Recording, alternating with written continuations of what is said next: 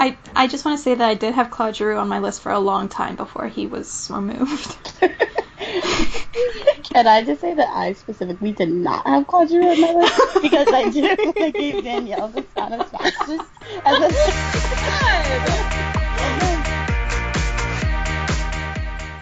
Okay, so we are back for another episode. And new day, kind of the same thing because surprise, surprise, there is trouble in Winnipeg. So last week, Chris Johnston tweeted out that contract talks between Laine and the Jets have been quiet, and then he put out a video, and Laine basically said that he wasn't sure what this really means for his future in Winnipeg. Um, and then Laine was like, it's still a business. You've got to be prepared for anything. But yeah, you never know where you're going to play next year. So I'm just prepared for anything.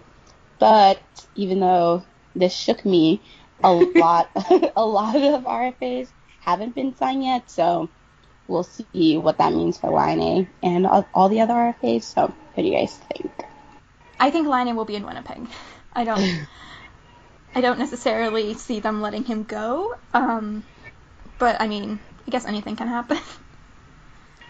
Yeah, I I mean that's I agree with you, Kelsey. But I just think that like this came out of nowhere. I think this is so random. Like, and maybe that's just me because I don't follow like Canadian art like journalists all the time. Like, I mean, I follow Chris Johnston obviously, but this this article just seems so random, and there was nothing new in it. It just was like, oh yeah, like talks have been quiet. Well, it's like all the RFA talks have been quiet. The only one that like we consistently see is like Mitch Marner, and it's only because he's on the Leafs.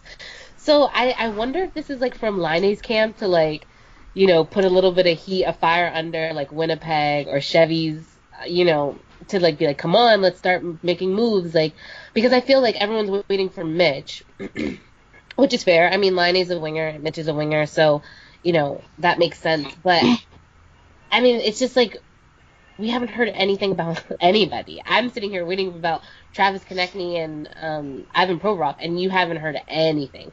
And then also like um, Tampa Bay, what's his name, Brayden Point? Brayden Point. Yeah. Like no, we haven't heard anything about him. So it's just like I don't know. I wonder if this is a ploy. I know that um, agents some like sometimes do that and like Chris Johnston seems like the type of person that they'd be like, "Hey, let's do like an interview, you know, to get you clicks on your article and to get some to put some fire under Chevy."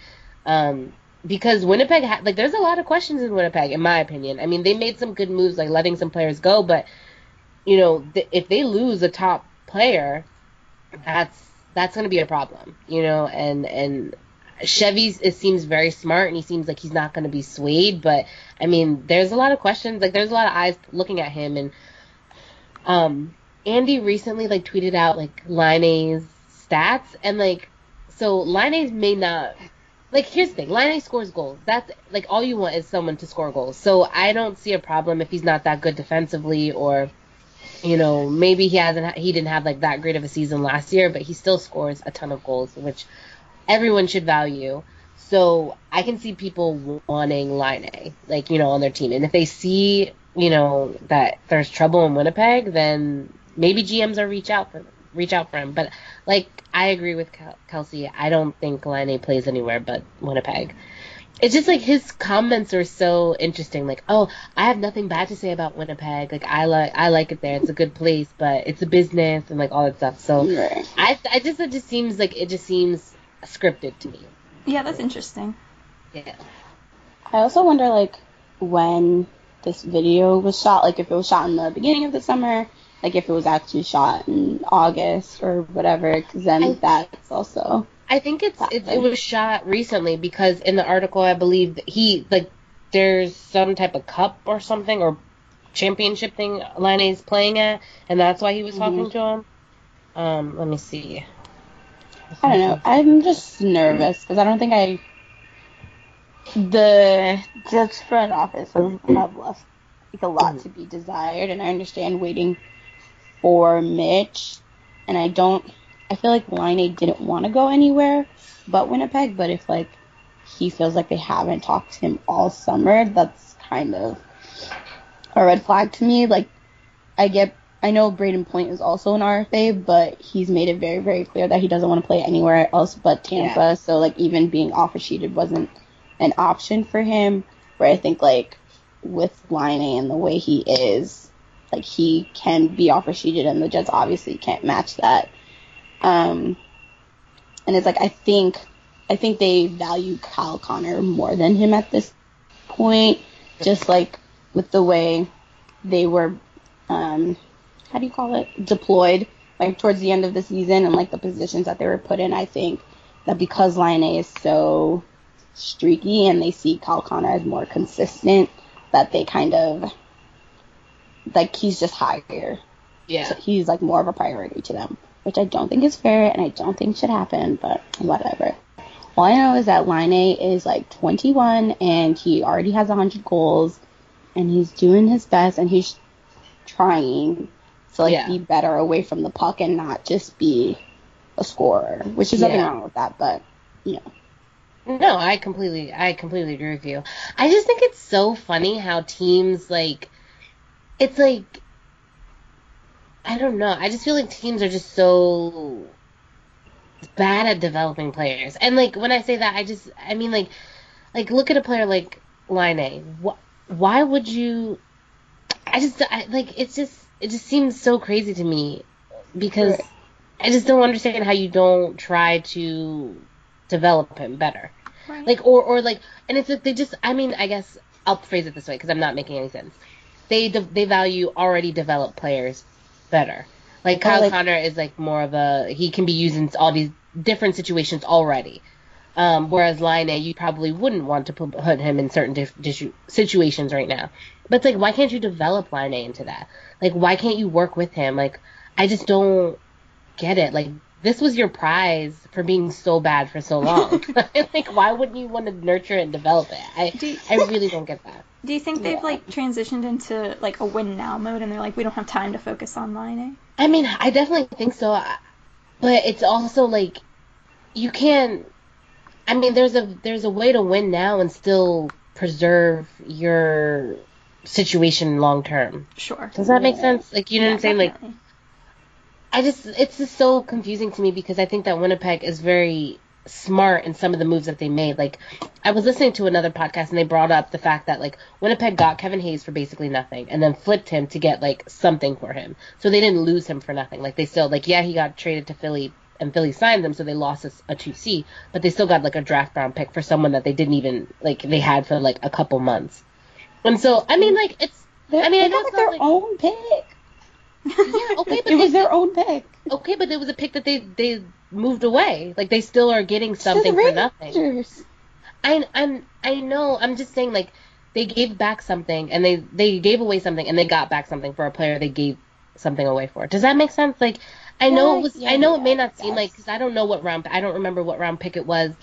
It may not be it may not Okay. Well, Philly didn't give him a first round pick. I don't think. Yeah, no, no, Philly didn't. I think Philly gave So, I him mean, like like- a fifth round pick or something like that. So like they got something for nothing, because they could have lost him and got nothing. Like I mean, they they really could have just like traded him away for nothing, but they got something for him, or they could have just lost him in free agency for nothing. So I think that Winnipeg does do they they do good things. Like they're smart, but I just feel like this whole like win now or trying to win now, just, you just can't to me give up on a player like Laine. Like you he's He's a second round pick. He's 21. Like, it, I guess I feel this way because I think about this. I, I mean, this isn't the Flyers are not giving up on Nolan Patrick, but for some people that think about that, I'm just like, so what? Like, develop him, develop him into the player you want him to be. You can do that. You have all the resources to make this player amazing, and he has the skill and the drive to do it. You don't become a second round pick because you're lazy. So I just, I don't know. It's just weird to me. Like if they if they end up, this is like me ranting. If they do trade Laine, I don't think they will, but like if they do, I think that's so idiotic. I can't even comp- I can't even comprehend it or explain it. As you can see, I can't even explain it well because Yeah. I just don't get. It. I do think Chevy is a very good GM and like he's really patient, but I'm also just like, why, like why, like, and they draft really, really well, but like if you guys draft all these players and then you you lose them because Yeah. you don't want to sign them, then like what's the point of drafting and what was the point of being bad for all those years? Like, because they have like good prospects coming up, and what's the point? No, I com- I completely agree. I feel like that's also the NHL, the structure of like the NHL and the salary cap. You start your entry level contract, and then your second contract's not supposed to be your big payday money. It's supposed to be something team friendly, and like how like teams have to, you know, undervalue players or don't pay them what they're worth when they're worth it. That how that ultimately like hurts them, and just the salary cap in general is just so toxic. Like I think someone was talking about like why we don't have like a luxury salary cap or I don't know if other teams do this, like where it's like you get to pay, like because you drafted that pair, player, you like only cer- a certain amount of their um, a certain amount of their sa- their cap hit affects the salary cap. Like say you pay, like you pay a player like Laine fifteen million dollars. I'm, I'm I'm just saying this because the math is easier to do it. But he only counts as ten million against the cap. Like and you get that little like luxury thing of that five million because you drafted him. Does that make sense? I don't know if that's like anywhere, but uh, some I was listening to a podcast and someone was talking about it, and I was like, that actually makes sense. I don't know if the NHL would. I doubt the NHL will ever do it, and I don't know if the money makes sense to do it that way. But I mean, it would give teams incentives to, and it would help teams keep their the players that they draft. So like Bennett, like if they were bad and they drafted a lot of good players, you can still fit these good players in because you can pay them more and you get and they don't count as much uh, against the salary cap. Right. I know like basketball does like the lux lug no, that might be that might be baseball, but I know basketball like there's a cap and then you're allowed to go a little bit above that and then if you do you get like there's like a penalty but like the rich teams can pay that Yeah. but I don't Winnipeg is not one of the rich teams. Winnipeg. but you know Winnipeg has so much stacked against them. Like, let them give them like a win. Yeah, yeah. they need this. They do need this. But like, I'm just like, I thought that um, Winnipeg and like Laine, they were quiet because you know they were quietly working on a deal. But then to like hear Laine basically say like, "Oh, I haven't heard anything from them all summer," I was just like, "Oh, Well, I that's why I'm thinking like it's his agent. It's his agent like putting like stirring the pot to like make a little noise so that like contracts can be can start like contract negotiations can start. Or like Right. if maybe they're like at a heart like in the er, beginning of the summer they were like okay well we want to give you five and they're like well we deserve seven and they just were like okay whatever. I'm just throwing out numbers i'm not like this isn't what i think that he deserves or anything like that. I mean i literally just said 15 million. So like just, I'm just saying, I'm throwing numbers out there, but that's why I think it's like it's the agent, and I wonder who like his agent is. I wish I could remember like players' agents like that, but I don't know. Um, but then like it's also like players' agents are agents for other players, and I'm just like, Yeah. are you working to help me, or are you working to like help this other? yeah, person? yeah, and like I mean that's that's like the thing. Like a lot a lot of agents try to get a lot of obviously they try to get a lot of high profile players because they'll make more, and it's like I don't know because I think that I think Ivan Provorov's agent is like another has like another like top like players, and they're they've always been like really hard negotiators. So I don't know. It, I don't know who his agent is. Mike Liut, which isn't familiar to me. I've never heard him before, Yeah. but it doesn't mean, mm. of course, that he. Yeah. Sure. I think that the organization that represents Laine represents like a bunch of other players, like Scheifele and stuff too. Was Sh- do you remember about Scheifele's contract negotiations? Scheifele's contract is very, very nice. It's like six Yeah. million dollars. I know he's I know. Winnipeg is going to be interesting. Oh gosh. Very very interesting.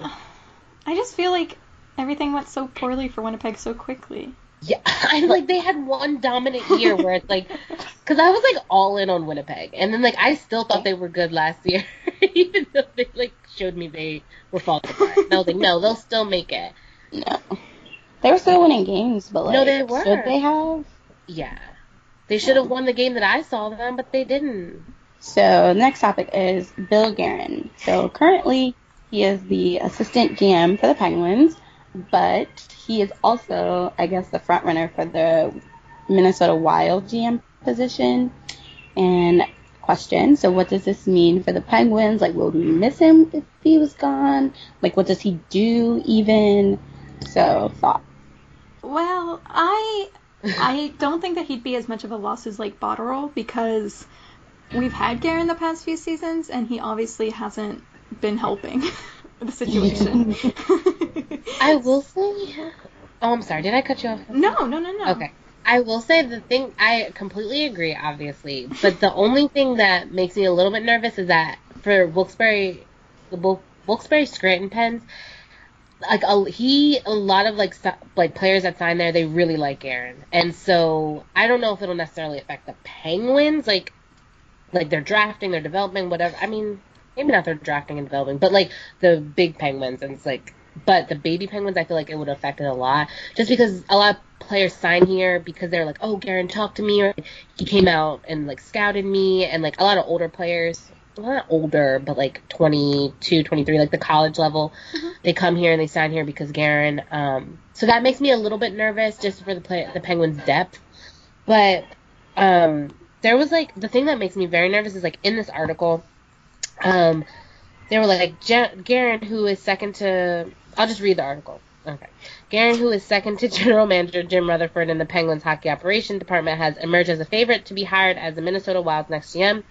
The Athletic's Michael Russo reports if Guerin takes the job, Rutherford said he might not hire another assistant GM to serve alongside Jason Car- Karmanos. He said it could be an internal move. Rutherford said Friday it could be that Guerin's responsibilities get added onto someone's job. That's why you build oper- operations. Wait, that's why you build options within the organizations so you have people who can pick up if somebody leaves. Now, someone quote tweeted that and said, This is almost verbatim what Rutherford said when Botterill left for Buffalo. The timing here makes another immediate hire difficult, but the lack of interest in hiring new voices or cultivating fresh ideas is a problem. Which I completely agree. So okay, I got that from Andy Smith, who's at is at that Andy Smith. He's like a really good Pens follow. If you don't follow him, you should. He's very smart. But yeah. I do agree with that. I think, Yeah. and I think that you can expect that sort of thing from Jim Rutherford just because he's like so set in his ways and he's Yeah. so like old time hockey that he doesn't want to introduce any new ideas. Um, so yeah, I mean it's it's not a great situation all around. It's not, and it's like that. It's just like another way for him to just like be completely in power. And like we said earlier, like we said, Bob. I mean, Guerin never really did a lot that we saw for the Penguins, like the big Penguins. But it's just like another person in the room that, like, or another less person in the room. Jesus, one less person in the room when the Penguins talk about trades or players that they can go visit to, to try to see if they can get. It's just I don't know. It doesn't. I'm not. I don't care if uh, Botterill. I, I mean, I don't care if Guerin leaves. I care that there's not another fresh, smart person in the organization um, Yeah. to help the Penguins. it's just turning into like more of an echo chamber for um, Jim Rutherford and that's. Exactly. Yeah. And it's kind of I don't know. And like I'm not. I'm, I you can't compare Winnipeg to Pittsburgh, but it's like look how fast Pittsburgh's falling apart. So, maybe that's why I'm so soft towards Winnipeg. It's like I see Yeah. like I see it falling apart in front of my own eyes. I don't know. But I yeah, mean, that's like Chevy's made some decisions, but not like yeah. No, no, no. not I, I mean, decisions that you don't understand. Yeah, you can't compare Pittsburgh to Winnipeg. I know that. I'm just like, I don't know. I was just high on them, both of them, so high on them two years ago, and now I'm like frantically like frazzled and like trying to put a band-aid over these holes that the GMs keep making. Like, I mean, Rutherford's actually making these holes, and Chevy is just like rumors of him making these holes. So I'm like, uh, you know, I'm trying to be prepared, but it's like I didn't bring enough band-aids. And it's also like, it's I feel like if you keep the same people around, he's not like hiring his replacement. So if this, what's the guy's name? Like Jason?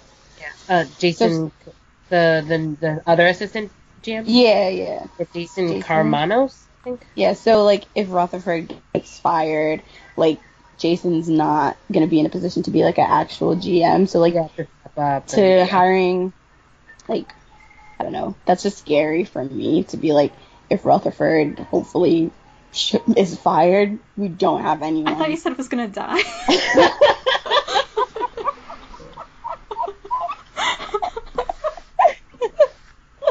oh, Not to laugh that hard. Okay. oh my god. It's like if he's fired, we don't have anyone like So, who's yeah, his heir apparent.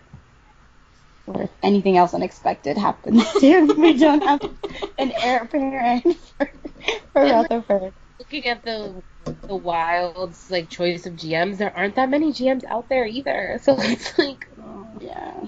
unless Steve Yzerman wants to mosey on over. No, he will, no, he needs to stay in Detroit until he He makes. never want the Penguins to have success. He, no, okay, can I finish? He No, needs to stay no, in I'm Detroit so he can make Larkin captain, and then like Larkin's gonna be captain anyway. Help Like- him. Yzerman needs to give it to him. can't he do both? If they're close. I don't, I don't see a problem. I genuinely don't see a problem with having two GM. I mean, one GM for two teams. No. I think it'll. I think it'll work because then Larkin can get traded to Pittsburgh, and then we can give Detroit Casey to Smith. Like, Even trade one for one. It's no team loses. Wait, but then does Dylan Larkin lose the C? There's two He can teams this oh, team. captain. Okay. Yeah. Okay, Carolina did it. Like that's legit a thing. Oh my God, Sid would be so mad. he would be pissed. Not even just Sid. Malkin would be pissed. Yeah, but I feel like he'd be pissed, but he'd like, but Dylan could like smooth over it, like smooth it over because like he's messy and Malkin likes that, like as much as he, and like he enjoys like Leo. other Leos, like he, I know, Ugh. but Mo, I mean Larkin would have to change his number, which is like good for me. Oh yeah, he would have to change Oh, his number. would. He'd be like seventy-one, part What if he took? I, what if he took Tito's number and Sid C? And I'm just like, okay, this is too much.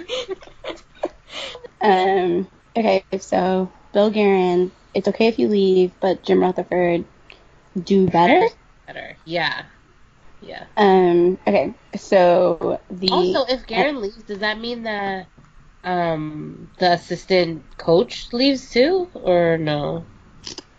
which one? like, no, no, I mean obviously the one we all want to leave. I forget his name. oh yeah, Recchi? yeah, yeah, there we go. Yeah, I always forget it. I was like Michael. I was thinking about the French one, but then I forgot his name too. Who's too. the French one? Oh, Jacques. Oh, Jacques Martin. He Uh, can leave, so Gonch can just be the like coach of the defense. I don't, I don't understand why the, both of them are there.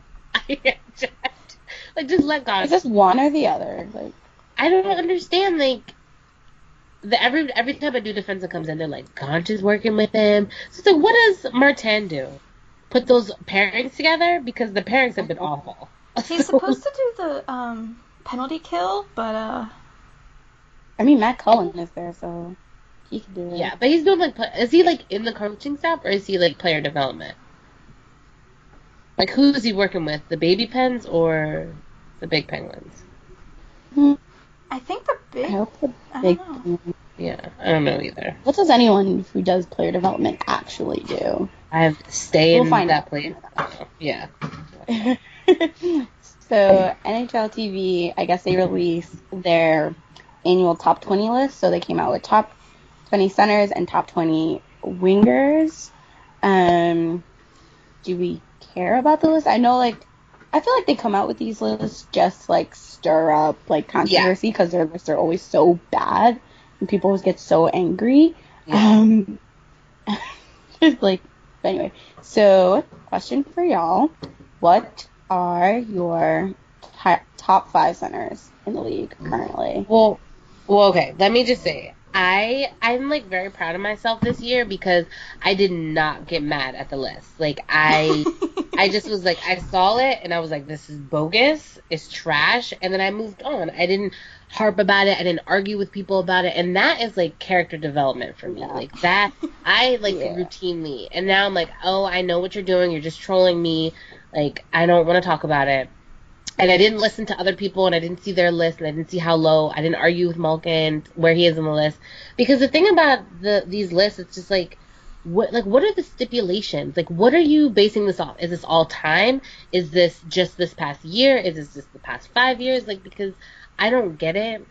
But yeah, so I feel like they literally just do it by points and then like be like centers, top twenty centers that had like points or whatever, and then they do wingers. Um, yeah, I don't. I like looked at it for a second and I didn't even like think about it again. I was just like, Yeah. okay, you're wrong, but okay, Yeah. that's your I like opinion. next year. I hope I don't even tweet about it because I like quote tweeted them like this is wrong, but we've been new. And then people were like, this is so stupid. Like they were like replying to me like, can you believe? And I was like, I'm not even like I I don't believe because I don't even know how. I'm not even going to talk about it. You know. So the one thing I think they had, did they have Draisaitl on there as a center? Like, yeah. I can't remember if he was Yeah. on Yeah. the center list or the And winger and I'm just and I was like, that's how that's when I knew it was fake because Draisaitl He's isn't a a center, and when he Mhm. is, he's never consistently a center. So, right. Like I have Mitch a Marner used of- to be a center too. so should he be on the list? Like, I, I just, I, it just kills me. I just, yeah, like they're not even the right positions. Like, it's just like that's how little thought they put into this list, and that people aren't even in the right positions. Like, it's just, Right. it's just funny. Uh, me. okay. Oh, So okay. I have my list. top if five you want me to first. You I don't know go. if. So this hurts me, but I'm gonna be realistic. Um, I would do McDavid. I would do Sidney Crosby. I would do Evgeny Malkin, Sean Couturier. Good defensive center, okay? okay. And then my last, I was like, this is, I mean, this is obviously my list, so it's biased, whatever. But Dylan Larkin would be my last, I think. like all good boys. But the fifth one was hard because like I wanted to put Mark Scheifele in there, and then I wanted to put Patrice Bergeron. So it's like hard, but yeah, I think those I'm like happy with those centers. Any of those centers I think will get you success. They'll get you over like at least over 80 points. Maybe not Dylan. Maybe not. But I mean, but still been playing with. So. Exactly. So it's like depends. If this is like fantasy or just even in like your your roster, I think they'll get you. All right, Kelsey, your turn. Okay. Yeah. I didn't put any penguins on any of these lists. That No, okay. Well, all right, guys. This is ends the podcast. We're not doing it anymore. Like, Kelsey, Oh my god. I expect this from Christy, but not you. Okay. okay. So my centers, um, Nathan MacKinnon, Patrice Bergeron, John Tavares, Steven Stamkos, and Alexander Barkov.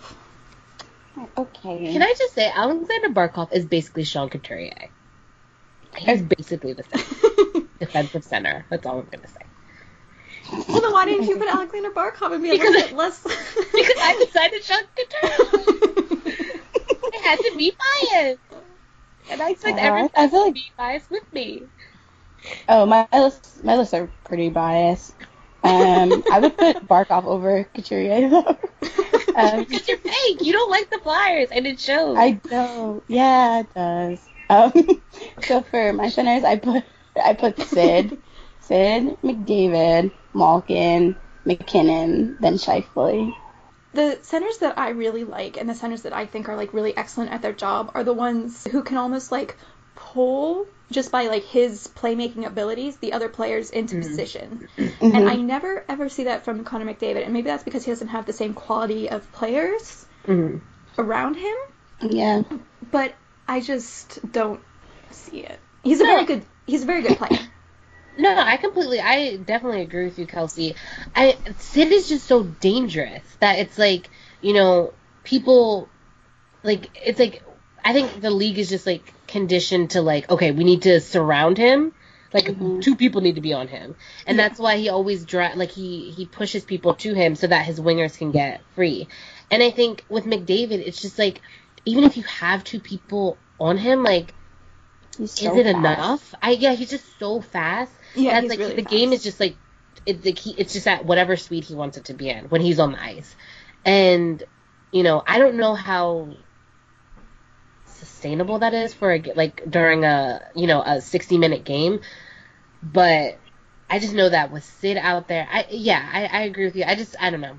McDavid, I feel like I put him on there because I just feel like he's gonna get a ton of points. Because like me in my mind, I was Yeah, looking at this yeah. like fantasy wise, but I don't like watching McDavid play. Does that make sense? Like I don't like he's not my Yeah. like favorite center to watch, and maybe that's just because I'm too slow with like comprehending what he's doing. But like Malkin, for example, I love watching him play because you never like is he gonna like giddy up and go? Is he gonna do something stupid? Like I just never know what he's gonna do, and I just it keeps me on edge. And he sometimes like out of nowhere he'll just make a play that's just so disgustingly beautiful that I have no words how to describe it.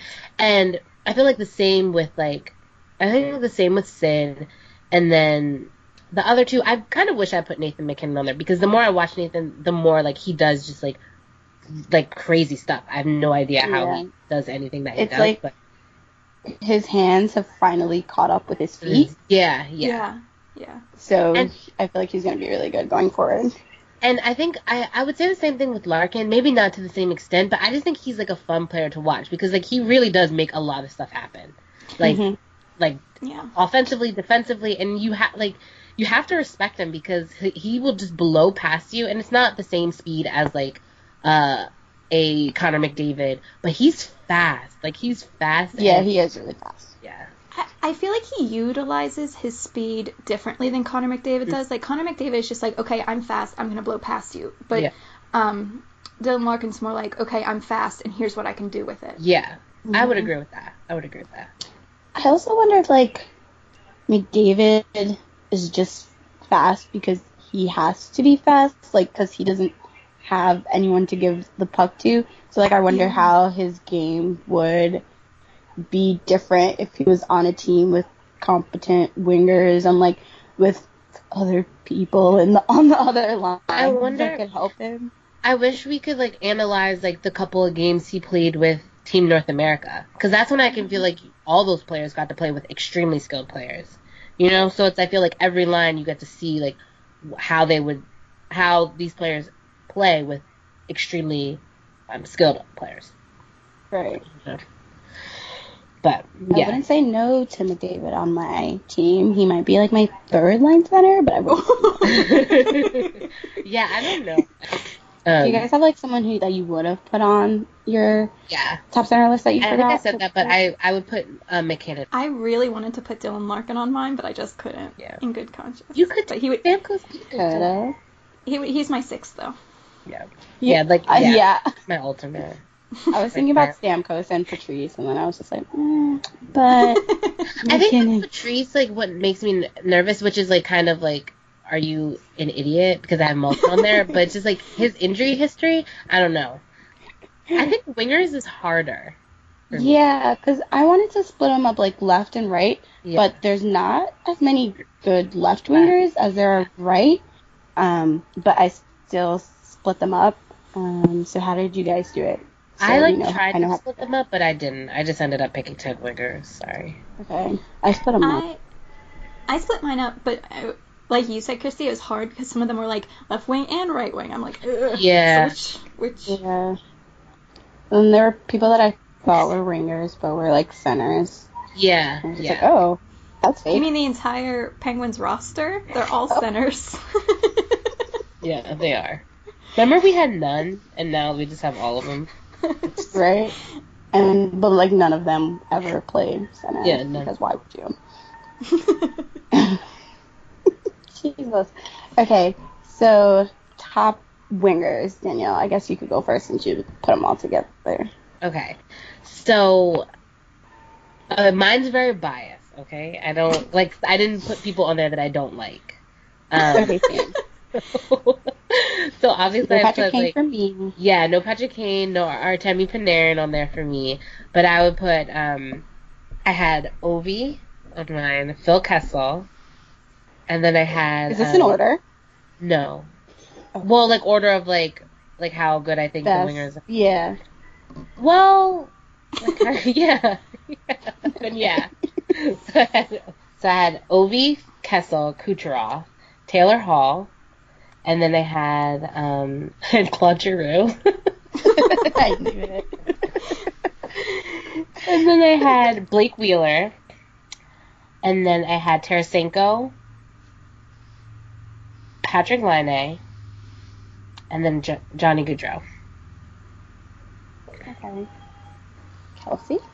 okay, um, for left wing, I had Taylor Hall, Ovechkin, Panarin, Brad Marchand, and then Alex DeBrincat. Mm. And then for right wings, I had um, Kucherov, Pastrnak, Tarasenko, Wheeler, and then Aho. Oh, I didn't know Aho was a winger. I thought he was a center. I think he's a winger. No, I mean, uh, no, he might. I, he could be. I He just, could I, be. I thought he was a center. oh I God, thought he was a center too. Yeah, I thought he was. Yeah. Okay, so I tried not to be biased, but um, yeah, my list is still pretty biased. So for left wing, I have Ovi, Gaudreau, Panarin, Marchand, and Hall. And for right wing, I have Kucherov, Mitch Marner, Mark Stone, Kessel, Wheeler, and six. My six and seven for right wing is Tarasenko and Laine Aww. Yeah. I so okay, if we get like one person, I didn't I wanted to put him on here, but I I wanted I want to see how next year does, but Mikko Rantanen, I w- he's like my Yeah. alternate because I don't know, I want to know if it's like him or if it's like his MacKinnon? line mate. Yeah, basically. But if I have an as my center, then I'll take Rantanen. Hmm? Are you an fan?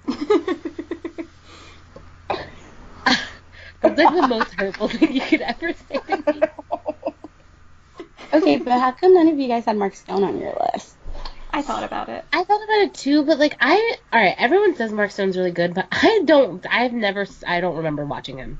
Like I just don't remember. Like I've never, I don't remember seeing him. I I, just, I know everybody loves him, but I'm just like, like he went to Ottawa, then he played in um Vegas, and now I'm like, those are two teams I don't watch. Like it's funny now, I would watch Ottawa for Brady, but like he's not there, so I don't. How can I see him? Like I don't know. I think he's one of those players that have been like so un- underrated for so now long, everyone's talking about how good he is. like Barkov. Yeah. Which you both you two must agree with. I didn't put Barkov on my list. Yeah, but you said you'd put him over Sean Couturier. I would. I would. I can't wait till Sean Couturier scores on all your teams this year. wow. As long as Casey DeSmith's in net. but it, but it's like, do the Penguins need that point? Yeah, probably. like they, they don't have points to like just give away here. But Casey's gonna give them away. We all know it's a. The second there's a breakaway. oh Oh, God! my God. John's in the PK. He will. He will. Oh my god. Yeah, he will. Jesus. Okay, moving on. Do you have any other dark horse wingers that we're like looking at? I thought about I Voracek, but I don't know. I like I don't know. I feel like my Philly bias is coming into play because like like I like him, but then also like okay, but he makes too much, so maybe we should trade him. No one wanted to. Did wait? Did you guys put Brock Boeser on your list? I can't remember. I thought about No. it, uh, but I didn't. like I was like, I really I like like- him. Top like- five. yeah, top five. I wouldn't. I wouldn't put him top five. I That he like scored in the the beauty league. I'm not calling it what it's actually called. It's the beauty league, and I like had like war flashbacks of him playing against the, the Penguins. like, I just can't get over it. I like. It's like, and then the Vancouver loves to like be like, oh, we're playing the Penguins, we're going Penguins, hunt." and I'm just like, please, like, I'm a good person, like, I support you both, like, can you just chill for one second? So moving on to the Arizona State Sun Devils. Do you want me to take the lead on this one? Yeah, I'm so excited about it. Okay. So the Arizona State Sun Devils became a D1 level college hockey team, and Arizona. I mean, obviously, since Auston Matthews has been in the league, that's been we've been hearing more about how like what of like a hockey state or like how hockey's progressed in that state. And so, anyway, the Sun Devils this summer went to well, they became the first team in the NCAA program to play in Beijing they went there to play in a five-team tournament that includes Beijing's Kunlun Red Star of the Continental Hockey League and three teams from the Russian Super Hockey League. Um, and Arizona State, they wore specialized jerseys that had Chinese writing in them. It had um, it had the U, the United States, Arizona State, and the Chinese flags on the jerseys. The jerseys were really really cool. Um, but the coach uh, he said that they've been this was like a something they had like in the making for a long time and he wanted to he wanted to do it um, four years in because he wanted the freshmen that started um, at Arizona State to get to enjoy this trip because it was like their first international trip um, because they were the first freshmen to be like in the D1 level, like once they became good enough to become D1. Um, and so he wanted to do something special for the senior class. These guys came in our first full NCAA year, and we wanted to do something really nice for them and take them overseas. Um, and so they planned, they did a lot of stuff um, while they were over in China. They made sure to visit the Great Wall. Um, they included sightseeing trips uh, to some of the other countries' landmarks, such as, I'm going to say this wrong, the Tiana, Tiananmen Square, the Forbidden? City, yeah, the Forbidden City and the Chaoyang District. Um, they also took uh, kung fu and aerobic classics uh, classes while in Beijing. Um, and the coach said, "We're literally not leaving any stones unturned. We're going to get them the best experience that we can. The trip breaks up perfectly. We get there, we rest and recover. We focus on hockey for about a week, and then those last few days are loaded with cultural cul- cultural experiences. It's a trip of a lifetime for our guys." Um, and then coincidentally, the Sun Devils uh, have the perfect tour guide for their team bus because born in Beijing and a redshirt freshman forward Peter Zong, who um, is took the trip with them, actually lived there, and he said he played 10 minutes from his family house. Um, Zong said. He said, having the opportunity to play in front of my family makes it even more exciting for me. I had no idea that we were going in the first place until they told me. And I was like, wow, that's pretty crazy. but anyway, um, I followed their. If you don't follow them, well, I guess you can't follow them now, but they probably have highlights on their Instagram story. But they Instagram Instagrammed everything. Like they had Peter as like their tour guide, and he was like getting their teammates to try different stuff. And all the boys seemed really like receptive to it. Like nobody was saying anything. I mean, obviously they wouldn't put this on social media, but everyone was trying everything. Like, and it just seemed like they had a really really fun time. And that team is so close. Um, the one thing that also uh, made me I, like I heard about the Arizona Sun Devils last year because they were extremely diverse. They had like t- they didn't have a ton of, but like they were more diverse than any other college hockey team. Um, they had like Asian, they had a couple Asian um, players, a few black players, I think a few like Canadian players of color. So they were pretty diverse and um, I don't know, they just had a cool time. I, this is the first time I've ever heard of a team going overseas and being able to watch it. So I thought that was something cool to talk about. Um, and I just thought that was so cool that Peter like got to play hockey like 10 minutes from where his family lived. So it just like comes full circle in a way. Yeah. That is that's really cool. And like if he still had like family there. I think so. I think so. They didn't go into detail with the um with in the article. Um and then on the on the social media I didn't see him with family. It was really just him with the team, which makes sense because it's the team's Instagram. Very fact cute. that they like made it to D1 when they're like they're in Arizona, aka not Boston and not Minnesota. I think that's really really cool. Yeah. Yeah. And like it just I don't know, it just shows people it just shows it's like an example for when people say like, "Oh, that's not a hockey city, like put hockey like only in the cold states or like where there's already a fan base." Like it's it's just like it's a great story and I love that they thought to they wanted to do this with their incoming well their outgoing seniors um, to make sure they were able to go on the trip and they, it seemed like based on what the coach said and from what I've seen on their Instagram stories they really did try to immerse the team into the culture and really just show them a really good time while they were there and still focus on hockey. And the last thing I want to say, during in the middle of this, like focusing on hockey, Ovi came over and like he got to like play with Peter and like a couple of younger kids um, in the the Beijing area, and it just was nice to see that you know the NHL or I think yeah yeah I guess Ovi was repping the NHL but also like the Russian teams, but yeah it's just I don't know just that's a it's a nice story. It's a nice it's just nice to see diversity in the league. Um, and I didn't think that it got that much uh like I, I didn't see it got that much traction on my timeline, so I thought it was cool to talk about here. Yep. Very cool.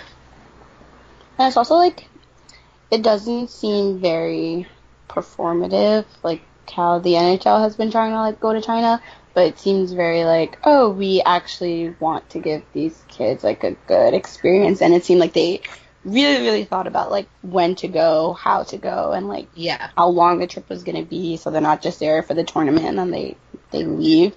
Yeah. Um so I thought that was really nice. And like I love that it's like in the middle of summer and like you know, they're not rushing it in the middle of a season or whatever. Like the beginning, like oh, you have two games as a preseason game. Like what?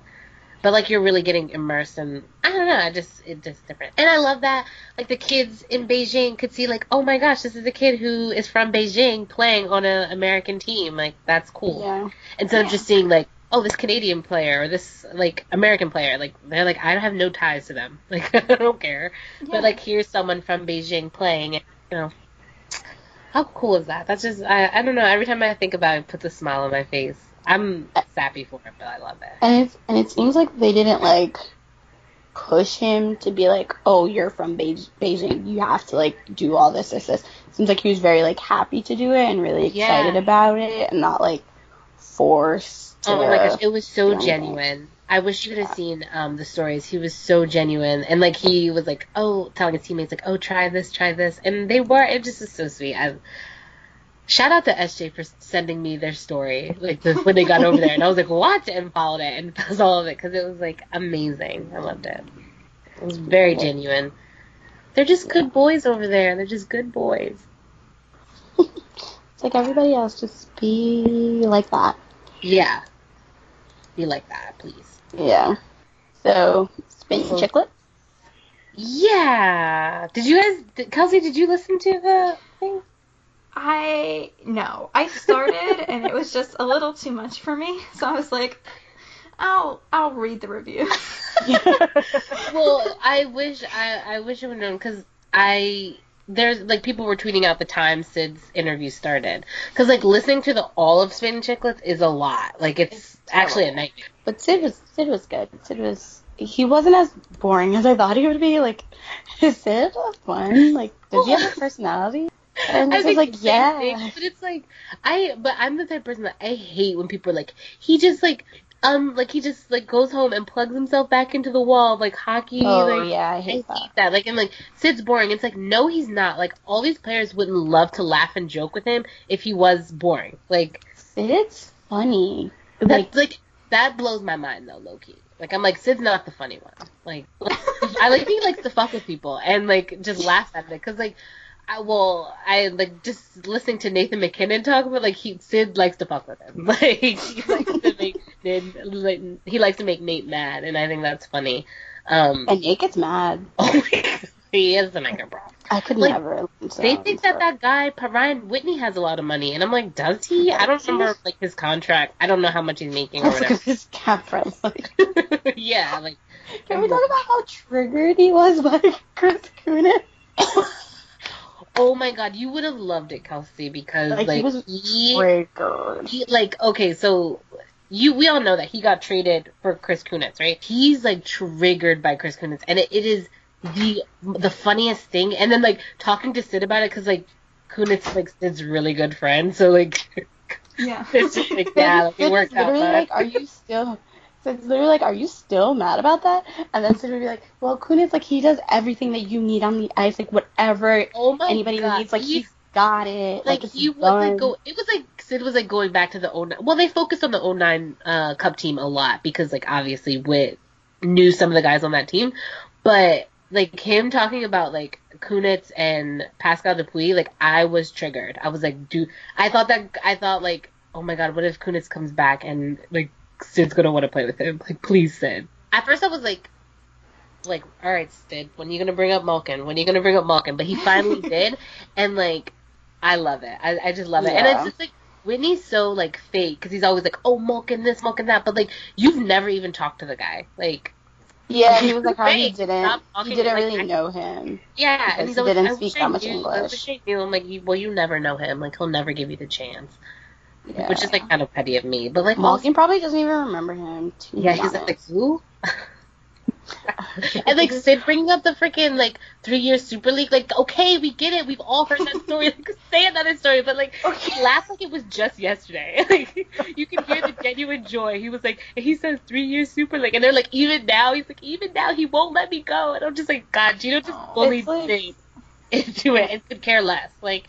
And that's what made me realize that like Sid likes to be bullied. Like he likes Yeah. like, oh like he likes that. Like that was one of the reasons he was saying like Wit is so funny. He would just like like he would just like carve me, carve me. Like that he would just When he you talk about the haircut, Like he'd be like, I just need a haircut good enough that no one will talk shit about me. Like that's all I need. of want a haircut, but like I don't want anyone to know that I got a haircut. Like how is that possible?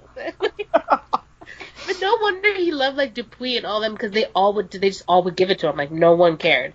But I feel like the locker room now, everyone's like, oh Sid, like oh my god. But it's like really like treat him like shit. He likes it. He likes it. Like, he's a Leo. They like to be disrespected. I mean, I think that's good that he had that like his first couple of years. People who like just didn't give a shit about who he was. Fuck you. Like go pick up that. And then oh my god, I didn't realize how much like Sid really did like complain to the, the refs. A lot, yeah. I had no idea. He was A hundred worst. penalty minutes his I know, first season. And like they like the I feel like the refs would just like give him penalties just because he was talking back. So That's it's like you know what, you get in the box like now. I had no idea. That's so funny. And And like Sid doesn't even deny. it. He's just like Yeah. he's quiet. I'm just like. and- Okay, but like, did, he probably should have told them something. Like, they probably deserved it. So, like, apologize for everyone. but uh, yeah, yeah, I am an enabler. Like, I've said Okay, this. but like not to not in real life, just for these hockey people. Like um, not enable it to your friends. yeah. And I was just like, go for it. Um, what else happened? Oh, Sid is very superstitious. Like, I knew Yeah. this, but I don't think I really knew this. Like the story about like him telling that guy the same story every day. But it was okay. In his defense, it wasn't like a long story. It wasn't like this long drawn out, and he would like just say it. And like I think that like also um Army is like just as bad. Like Army like Yeah. made a lot of Sid's superstitions because he's just like This was like, this Sid, is your like, fault. and I actually like really like Army. Yeah, I think he's he never, funny. never has a bad thing to say about Sid. No. And he never, and I've never heard anyone say anything bad about him. And he's always like so positive, which like I need sometimes, like especially when he's on the the Penguins like pre games, and I'm like, oh god, we're gonna get destroyed this game. And Army's like, okay, but like maybe not. Like let's look at it this way. It's like, okay, Army, like oh, I was looking at it this way, like well, I have tears in my eyes, getting ready to watch this game. I used to listen. I used to watch, listen to so many. uh, Like anytime he's like the guest on like their pregame, listen to it. Now that like Josh um gets off is now like the play-by-play guy. Like he doesn't do the post games or the pre games with Army anymore, and I'm just like, wow, people He's forget their root good. every single day. Like Yeah. do you know where you started? like you started at the bottom where I like where me and Army are. So we would like you to come back. I remember when they won the cup in 2009. Like, I was so upset that Army wasn't there. Wait, when did he like? When did he stop playing with the Penguins? Like, bef- right before that, I think. Oh no! Oh, I thought that's Army got a cup with them. But I know Therrien hated him, so Therrien didn't Yeah. win the cup with them. yeah. No. But like he he played with. Oh, so he must have yeah got like a bad rap. yeah. I'm like triggered every time someone says Therrien. Like I'm triggered. Like Well, Christy, he's- don't like He's don't, in not. Now. don't- Oh. like I don't even Kelsey like this like this group this No. chap this like podcast will be over. Like I can't. I don't Well. want him around the kids. So I'm just like. you just feel like how shitty my life is. Like we have all these uh, like amazing little kids coming up. They're not little kids, but Well, They'll never gonna like, play. the main voice. it's a lot I think Mike Yeo, him as an assistant coach is where he should stay. Yeah, like and he can assist uh, someone else. Like I don't want it here. That's so wow. Yeah. The Flyers are gonna be a mess this year too. but I feel like everyone's always so high. Everyone's high on the Flyers. I feel No, like they're not. Everyone hates them. Everyone's like, no, they'll be bad forever. Claude Giroux's I mean, trash. Uh, it's almost Like- like, preseason, y'all. Just like real quick, like when are the Caps gonna get bad? Like I would like to see. I would like to see it. I would like to see their franchise hold like the Penguins. Like I would like to. Oh god. But like the, it's like crazy because I know the Penguins are going to be very bad next year. But then I'm also like, are they? Because like if you look at their forwards, like if you only look at their forwards and just the top D pairing, that's not bad. I feel Well, like I- that's the same with Winnipeg. If you just look at their forwards and you just look at their top pairing, they're good. But I don't think that like losing um, Ovechkin and Backstrom will be the same as the Penguins losing Malkin and Crosby. That's Yeah. fair. I agree with Yeah. you. I feel like that's because Ovechkin and Backstrom aren't as good as Malkin and That's what I Crosby. thought too. So mean- it like force the rest of the team to stay yeah. sharp. Well, I mean, see, and they still and have, maybe they'll still have Kuznetsov because he's not that like he's not old. yeah. Yeah, that's Well, true. I feel like the the Caps are more well rounded than the Penguins are. Like I think the Penguins are very like Sid and Gino heavy, and the Caps are more like okay, be- and that's and that's because like the Penguins were so good for so long. Like you have these three cups, so you don't have that as many like top rounded players. Like Kuznetsov was a first round pick. Um, Wilson was a first round pick. Like you have all these first round picks, so you have good players on their team. Whereas like the Penguins had none, and they have none. Like, like they're like they have to trade away their their first round picks, and honestly, the first round picks don't pan out to be that good. To be honest, like, um, Or they trade the players that they draft. yeah, And, like Jordan Staal. yeah. Well, Jordan Staal wanted to be traded. Yeah, because he was he was gonna be behind Sid and Malkin forever. I like don't understand like how you don't want that, but it's fine. Because he's like, I'm good. So Mm. But but like, like, you you- never you made get- it to a first line center ever. So are you? Yeah. Like you could have more cups. Like and you get all the success without as much pressure. yeah, exactly. exactly. But then he's like probably like my line mates are shitty because like Tyler Kennedy really. I mean I don't know if Tyler Kennedy was bad or was good. He was. Okay, was. yeah, I thought he was bad. But I like when you look at the Penguins roster, like they're not that bad. Like, okay, we lost Kessel. Yes, that's gonna hurt. But if like if, conspiracy theory, if Malkin and Galchenyuk work out, That's true. then you have that, and then you know Buxan being the three C, which I don't know how much I care about that. People say he's a good three C. I don't know. I feel like he can be. I don't know. Like I just Or, like- wonder where McCann's gonna go. Like is McCann gonna be with Sid? But like. yeah. I don't think that's the best thing. Well, I'm sure they'll try Galchenyuk there. well, once he hits like once he scores like a hat trick with Malkin, they'll be like, okay, move him up, and I'm just like, That's not I- how this works. but that's exactly how it works. Like anytime someone finds success on Malkin's lineup, No, I well, maybe we should put him with Sid, and I'm just like, well, wait a minute, just and like. Uh, just like real quick, I'm so sorry. I know I cut everyone off. Like this is what I don't understand about McCann with Sid. It's like okay, you have Sidney Crosby and you have Jake Guentzel. Like arguably, um, I mean not arguably, like the best, the best center on the team, and with Kessel gone, the best winger on the team, right? So why do you need Jake, um, Jared McCann on there? Jared McCann is one of the best like movable wingers. Why does he have to be on Sid's line? If Sid and uh, Jake are so good, why can't they have like a player on their line that's good but not like one of the best wingers? Why can't that just be it? Why does he have to be with Sid? Why can't McCann be on another line to make the other line good? Like I, I don't get that. I just hope that the that like the coaching staff were were like embarrassed enough that they actually come in with a new mindset and not so set in their ways because I feel like they were being so stubborn last year with playing Jack Johnson forever and just like not willing to try new things. Um, that because I do think the forwards are decent enough that they should be fine. But if Sullivan is just gonna do the same thing that he did last year, it's not gonna work. See, like I don't have any faith in that.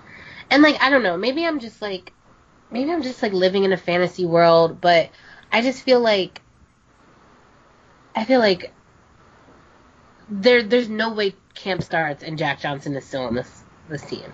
Like in my mind, I just that he's not. Like I just don't think about him. I don't like I don't Yeah. believe he'll real be he'll be there. But it's like I have no faith in the the coaching staff changing their ways because I don't think they can. I don't think I don't. I mean, and this is only because I haven't seen it, but I don't think Mike Sullivan can do anything different than he already did. Like he can play one way and he can only coach one way and he doesn't know how to adjust and he doesn't adjust. He just they just change the people in the room and that's not a good coach. Yeah. And so I don't think that I don't think that if anything changes, it'll be him. I don't, I just don't. I like I'm I'm more I'm more on the fa- the thing that Sid and Gino are embarrassed and they're gonna they're gonna just They're gonna, like, go crazy. shit. That's how I think. I don't think any and it's like it's crazy because like maybe Sid Gino and Letang and that's that's all. I don't think anybody else. I don't think that anyone else has like can do it, like can move and can adjust and play better. I, I don't know. I don't know. Is Brock wait, is Brock Lesnar an RFA this year? Yeah. Oh, he's also not signed. Yeah, there's a ton of people not signed. Yeah. Derek Brassard. Oh, Oh, come on. Like that is crazy. To Winnipeg. I would love that. Just the one Danielle. year, two million. Why do you want him to suffer in Winnipeg? No, Excuse he'll be a you? good I love Winnipeg, but you said earlier how Winnipeg is in a mess right now, and you want to bring Derek Brassard into that. Yeah, Yes, like if Derek I'll Brassard, if Derek Brassard was in Yeah. Winnipeg, it would be less of a mess. Uh, it's because they don't have a good two C option. That's why. I would. He deserves Derek. stability. I would Yeah, love the one year, in Winnipeg, in As a two C. as a two C. Let's just like a show me deal. Like, come on. Yeah. And like he he literally can't make more than two million. Like he cannot. Oh, I thought you. I was scared you were gonna say two million was too much. I was gonna be like, please, please, like he cannot make less than two million. Don't do this. like he cannot. um. Oh my gosh. I it just like blows my mind that like Wayne Simmonds is signed and will probably make more money than Derek Brassard this season. Like, why didn't um uh the Devils get Derek Brassard? I mean, I'm thankful they didn't, but Are the Devils fake? Yes. I mean, I thought you liked the Devils. I What? like your hometown team. They are not. Wait, like okay, I'm not even but, from like, that speaking- state. speaking So that concludes this episode of Where's My Stick. Feel free to follow us at Where's underscore my underscore stick. Um, I- Oh. I'm not doing this like, oh, she again. can't say underscore. Let's see if she can mess up. I'm not doing it again. Um, um, be sure to rate and subscribe every, anywhere that you find podcasts, and if we're not somewhere that you would like us to be, let us know, and then we could get on there. Um, yeah, that's about it. Bye. Bye. Bye.